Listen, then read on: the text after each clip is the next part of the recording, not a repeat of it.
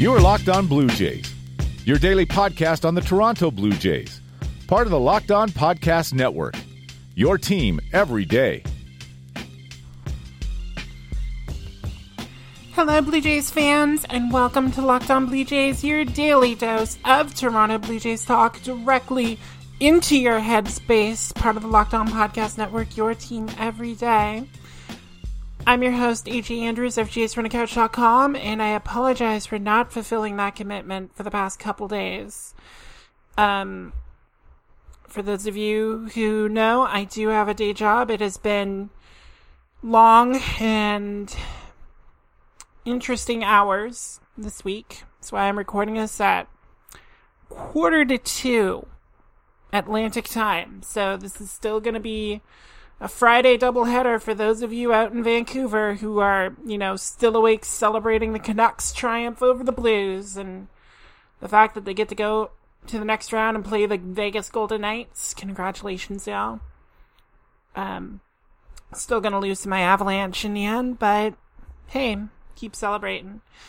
Um, but yeah, uh, Wednesday was a hassle, just all over the place, and I was exhausted. So I had to take that break. And then Thursday, as uh, followers of my Twitter know, I was looking after my 18 month old niece for a lot of the day. Um, she got to see her first Blue Jays win uh, in the first half of the doubleheader. And then Thursday I had to come back, do more work. And yeah, it's just been tough to find the time honestly. Um, but like I said, gonna make up for it. Gonna do this episode as the first half of the doubleheader, and then our Fan Friday episode will serve as the second half. So be on the lookout for that. Um, tomorrow will be the fifth and final episode of the week. Uh, that'll go out hopefully sometime in the midday. Uh, we'll be talking about Anthony Alford's tenure as a Blue Jay and what the other moves that they've made uh, during this past week mean for the construction of the team, what they're trying to do, and how it may affect what they do moving forward. Um, but we're going to be getting more into that in the second half of the doubleheader with our Fan Friday talk about should the Blue Jays be adding? What do you think of them? And if I'm honest, if I recorded this episode on a Wednesday or a Thursday night, I would have still been pretty pessimistic about the Blue Jays. Cause on Wednesday night, sure, they swept the Orioles. They're supposed to sweep the Orioles. It's nice they finally did that and got their first three game winning streak of the season. But beating the Orioles is like a birthright at this point. If you can't beat a team that's still paying Chris Davis $25 million a year, you need to look at yourself in the mirror and figure out what went wrong. So, okay, you swept the Orioles. That's great. Got the Phillies coming for a double header. That's Bryce Harper. That's JT Realmuto. It's Rhys Hoskins. So you think, all right, well, they'll, uh, they'll, they may split those games. But no, not only do they win the first one 3-2, manage to grind out a victory, uh, with the help of that bullpen, but then they have that stupid comeback from 7 0 that, and I use stupid in a positive sense here, in that it did not make sense. But then again, a lot of what the Phillies have done, especially their bullpen, has not made sense. It's why they are paying Boston to take Brandon Workman and Heath Hembree from that team to try and address their terrible as heck bullpen. So, the Blue Jays scored seven in the sixth inning and ended up winning that game 9-8. So they sweep the doubleheader from the Phillies. But again, it's not a very good team. Their bullpen is a full two runs worse in ERA than any other bullpen in the majors. Their bullpen ERA is eight. Like any pitcher with that kind of ERA would be DFA'd, but you can't DFA the entire freaking bullpen. So that's what the Phillies are trying to do. They got Workman, they got Hembree, they got David Hale from the Yankees too. So they've been trying to figure things out. So okay. Blue Jays then have a five game winning streak. They beat the Orioles, they beat the Phillies. Four game series against Tampa. Tampa has also won five games in a row. Just swept the Yankees. So it's like, all right, this is where the usual Tropicana stuff is going to happen. This is where, you know, the Blue Jays are going to be somewhat competitive, but they're not going to hit off Ryan Yarbrough. And it's going to be like a 3 1 loss or something like that. I mean, Tampa was 4 and 2 against the Blue Jays coming into it. And then the Blue Jays actually play well, have a lead, and then lose it when Ryan Borucki has a breakdown. And again, it just seems to be every game, one Blue Jays pitcher is not going to have it. You don't know which one, but it's going to be someone. And this time the wheel fell on the lefty. So Tampa pushes things into extra innings. And then you're thinking, all right, well, they're 0 2 in extra innings against Tampa. So I guess here we go. Here's another loss. But then the Blue Jays actually score two runs in the top half of the inning because Cavan Biggio does Cavan Biggio things and hits a double to lead off plates Brandon Drury. And then they actually execute in that extra inning frame. Santiago Espinal gets a bunt down, moves him to third. Lourdes Gurriel Jr. hits a fly ball. Sacrifice fly, scores Biggio. Turned out that run was very important because Jordan Romano wanted to make things interesting just like Borucki. But eventually he managed to get the outs he needed and put down the Rays for a win. So now the Blue Jays have won six in a row. And it's been a while since I've been able to talk about them directly because, as you know, the Tuesday episode was the one I did with Connor Newcomb of Locked On Orioles. That was kind of in the middle of that series and just teeing it up. So last time we talked, they were on a one game winning streak. Now they're on six. So now you get to start asking the questions like, all right, we thought this could be a playoff team. Are they really a playoff team? And you know, I I was cautiously optimistic going into the season that if they got the breaks going the right way, that they could do this. But they haven't gotten the breaks.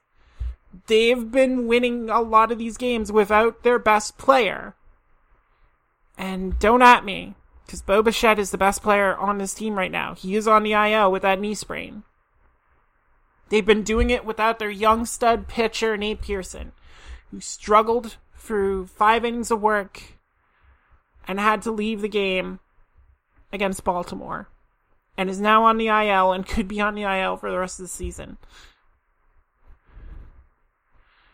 And they've done it without a lot of support from from other guys in the lineup. It's been primarily three guys carrying the load for the Blue Jays. It's been Teoscar Hernandez, Randall Grichuk, and Cavan Biggio.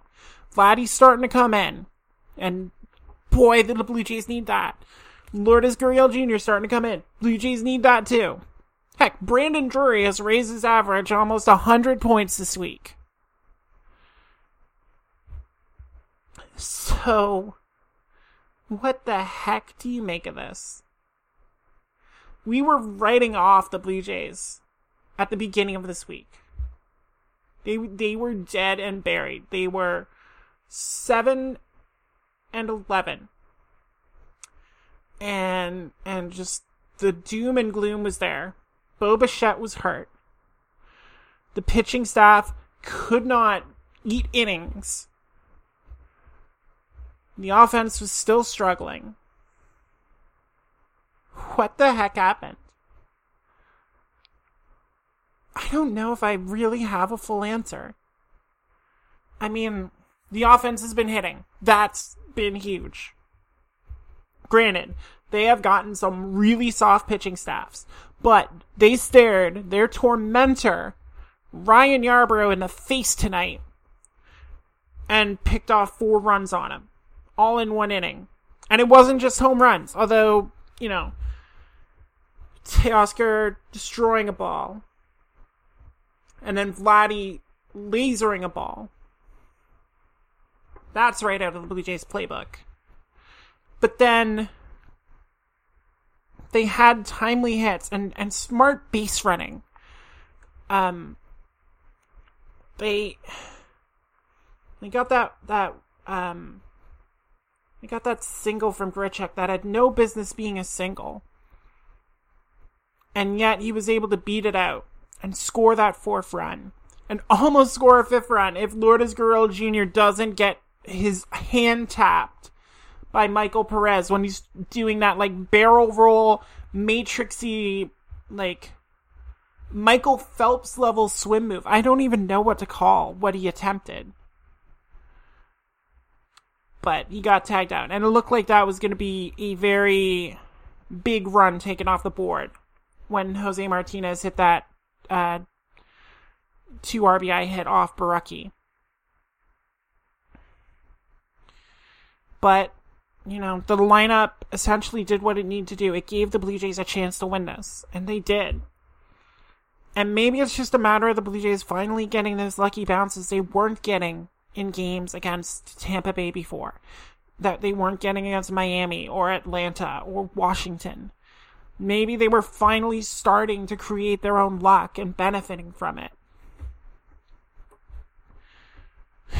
There's probably a more scientific answer to this that I can try and delve into. But I don't know. I don't know if I want to explain it right now. I just kind of want to enjoy this run. I, the Blue Jays haven't had a winning streak like this in three years. They haven't had a winning streak this long since I started doing this podcast. And I'm almost at 400 episodes. As I mentioned in DC Lundberg's 100th episode today on Locked on Mariners. Still a ways to go to catch me, DC. Good luck trying.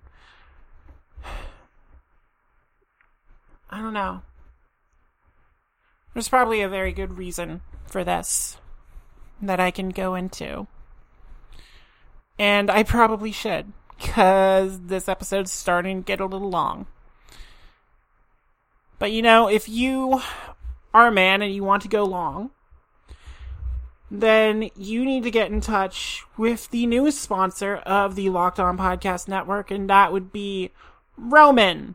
Roman, who you have seen at various sporting events. They have had ad space on NHL Ice. Now they have ad space here because they are on a mission to make it simple and safe to talk about your problems with erectile dysfunction. And I know having a transgender lesbian as your spokeswoman, very smart move when it comes to erectile dysfunction. Just I I am an expert. Totally. But anyway, you know, usually when it comes to these conversations, you have guys like just I've I've got a headache. I've got a long day. I'm I'm not feeling it. Like whatever whatever. Like but with Roman it is easy to talk about it. You get a real healthcare professional on the line. They can prescribe medication. It's totally discreet. You can do their free online evaluation from the comfort and privacy of your home. They will ship you medication with free two day shipping. Just, it's a really easy process. You go to getroman.com slash XXX and complete an online visit. Um, so go to getroman.com slash locked on MLB to fill in those X's. And you'll actually get $15 off your first order of EV treatment. So that's getroman.com slash locked on MLB. Getroman.com slash locked on MLB and get that treatment. You are Locked On Blue Jays, your daily Toronto Blue Jays podcast. Part of the Locked On Podcast Network, your team every day.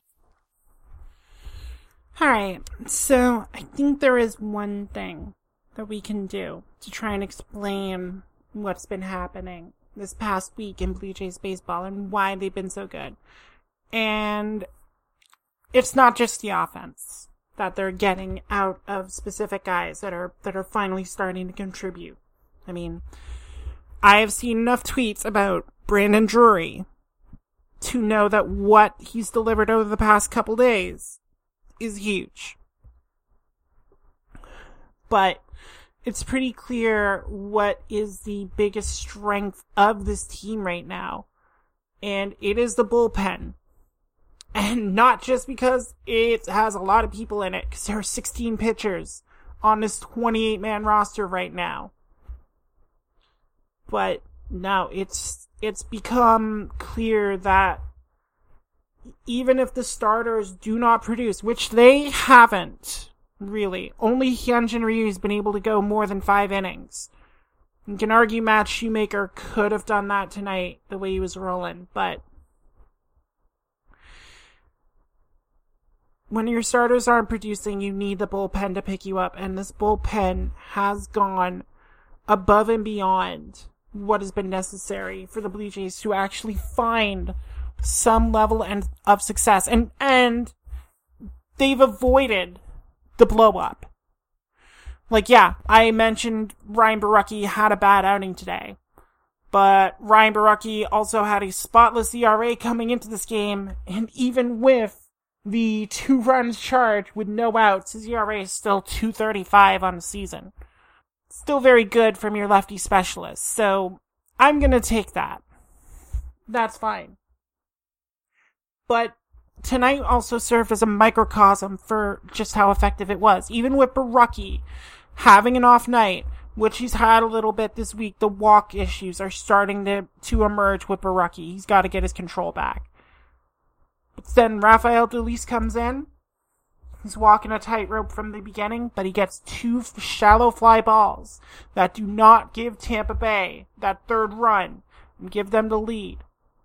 Keeps them, you know, in in the range where they can't score. And then gets the strikeout of Michael Perez with the bases loaded to end a threat. And that's what Dolis was called on to do in Japan for years. And he's finally starting to bring that over. Like, if you look at his totals in the past few days, he's really started to settle in nicely. He's been spotless the past week after, you know, struggling initially. He's giving up too many hits. He's only given up, uh, he's only given up the one all this week. And then you just keep moving down the line. AJ Cole, the latest in that minor league conveyor belt that the Blue Jays put out there, getting these veteran relievers in. AJ Cole has had five innings of one run ball this week given up six hits, but he's only walked one batter. Sorry, he did walk a second batter tonight. I apologize. I'm I'm hybriding st- statistics at this point. Still, Anthony Bass, who had that huge two inning outing against Baltimore. He got the win for that. He's got a 238 ERA in the season. Well, he lowered it, actually. Like I said, I'm trying I'm trying to hybrid these stats without having things actually updated. But still, he he has been more than enough return for what he did. Um, for what the Blue Jays got him for, actually, which is nothing, because they got him on waivers. Thomas Hatch came out, got his first career major league win tonight. He's had an ERA of zero all week in four and two thirds innings. One run charged to him was unearned because the Blue Jays defense has not been good. But it was good enough tonight. It was really good at times. Lourdes Gurriel Jr. nailing guys from the outfield good.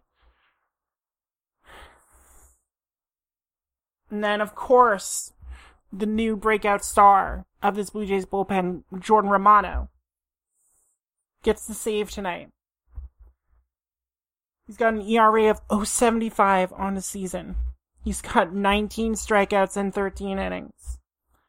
That slider is nasty. Joey Wendle is going to be seeing it in his nightmares all series long. And then even besides those guys, they got like like contributions from sources they did not expect. Wilmer Font, after initially being terrible in that Atlanta series, he's got an ERA of 180 over the last two weeks. Struck out seven batters in five innings and only walked one. That's a nice bit of control. That's a nice strikeout option in the early innings if you need it, as was proven earlier this week when Nate Pearson need to be bailed out. Shun Yamaguchi, who was a punchline for the first little bit of Toronto. I know, I used them as a punchline. In the last two weeks, in four outings, totaling seven innings, he has a 129 ERA and 10 strikeouts. He has given up just three hits. He is looking like the pitcher the Blue Jays thought they were bringing over from Japan. He is getting acclimated. He's dropped that ERA down to 519. He was in like four digits. Same, same with Wilmer Font. Font's got his down to nine. He's still got to work on it. But it's coming down. Even guys making their MLB debuts for the Blue Jays. Julian Merryweather comes out during that doubleheader. 28 year old rookie. Come back from multiple Tommy John surgeries. Has the weight of the of the expectations of the Blue Jays fan base of, of being a non-entity acquired for a former MVP in Josh Donaldson. He pitched an inning and a third clean with three strikeouts against the Phillies. You, you can't ask for a lot more than that in, in your debut. Gave up the one hit. It was a single, so it didn't really matter. This Blue Jays unit has been electric. It has defied expectations. Yes, they have had those rough outings. The ERAs of Wilmer Font and Shun Yamaguchi reflect that. But as a unit, they are still terrifying to deal with, and they go deep. Like we said, Hatch can give you multiple innings. Borucki, theoretically, multiple innings. Merryweather, multiple innings. Yamaguchi, multiple innings. Anthony Bass going out there for two innings. He never does two innings. He's been a one inning guy in his entire time in MLB, but he looks at Charlie Montoyo like, yeah, I got another inning for you. It's remarkable watching this and and knowing that as long as that bullpen is out there, they're going to keep the game alive. They're going to keep the Blue Jays close. They're going to give them a chance to make these comebacks from 7 nothing down. To win games they have no earthly business of winning. And that's what makes it feel more special. That's what counters the despair that was the first section of the season for the Blue Jays when the offense obliterated any hope of of turning a loss into a win. Now that that hope is there, and it's only going to grow. Bo Bichette is if he comes back. Hopefully the knee sprain is as minor as he says, but if he comes back, that's going to be as good as a deadline addition for the Blue Jays. And then things are going to start getting really scary for the rest of the AL East. Because if they can beat the Rays, then they can do that to the banged up Yankees. They can do that to the selling off Red Sox. They can do that to the Orioles. They prove that. And they have seven more games against them. Feeling a lot of faith in this team. It's a nice feeling. Anyway, I hope to continue sharing it with you uh, through the remaining episodes of this week at least. Uh, just a reminder, if you're not subscribed to the podcast, you can do so at Locked On Jays on Twitter and Facebook. You can do so on Stitcher, Spotify, Apple Podcasts, Google Podcasts. You do not miss an episode, especially when I have to do late night double headers because my work life is crazy.